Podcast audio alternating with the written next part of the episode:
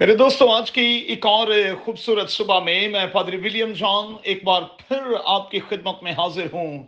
ایک اور morning devotion کے ساتھ۔ میرے ساتھ دیکھیں۔ مقدس یوحنا کا انجیلی بیان، اس کا پانچواں باب اور اس کی پہلی نو آیات۔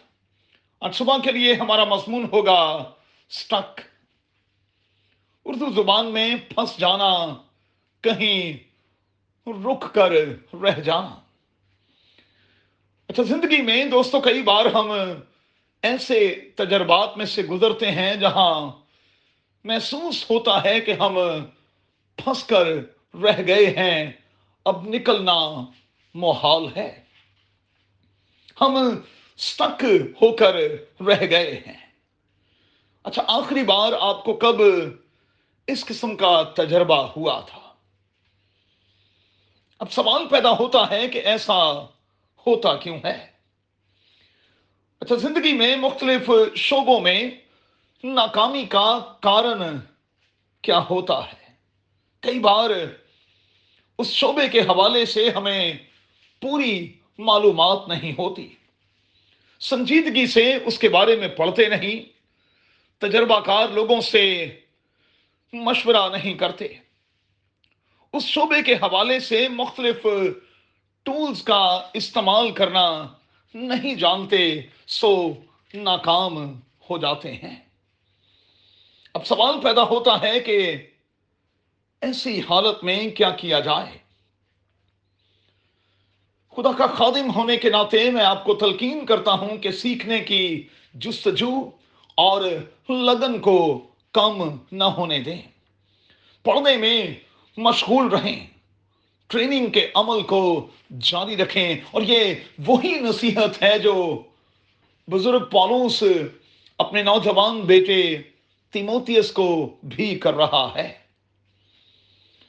اب آج کے بیان میں ایک شخص کا ذکر موجود ہے جو اڑتیس سالوں سے ایک ہی حالت کا شکار ہے، جو شفا کو نہیں لے سکا، بحالی کو نہیں لے سکا۔ دوستو، یاد رکھیں کہ کامیابی کے لیے، باہر نکلنے کے لیے ضروری ہے کہ ہمارے اندر خواہش اور اچھا موجود ہو۔ اور پھر ہم ہر طرح کے ایکسکیوزز کو مار بگائیں جو درکار ہے، اسے کریں، جو کہا جائے، اسے پورے طور پر کریں۔ اور پھر سب سے بڑھ کر خدا سے کہیں وہ ہمیں آزاد کرے گا، وہ ہمیں بحال کرے گا۔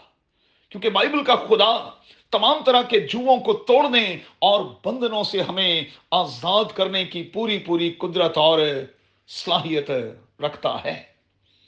اور پھر خدا پاکرو کو اپنا گائیڈ بنا لیں۔ کیونکہ زندگی میں بریک تھرو کا دوستو یہی تو راز ہے۔ تجربہ کر کے دیکھیں۔ اور اگر آپ محسوس کرتے ہیں کہ آپ کہیں سٹک ہو کر رہ گئے ہیں، تو اپنے ہینڈز اپ کر لیں۔ اپنے ہاتھ اوپر کر کے اپنے رب خدامن کو پکاریں۔ میں آپ کو یقین دلاتا ہوں کہ میرے اور آپ کے رب خدامن کا ہاتھ چھوٹا نہیں کہ وہ بچا نہ سکے، بحال نہ کر سکے، باہر نہ نکال سکے۔ اپنا بہت خیال رکھیں۔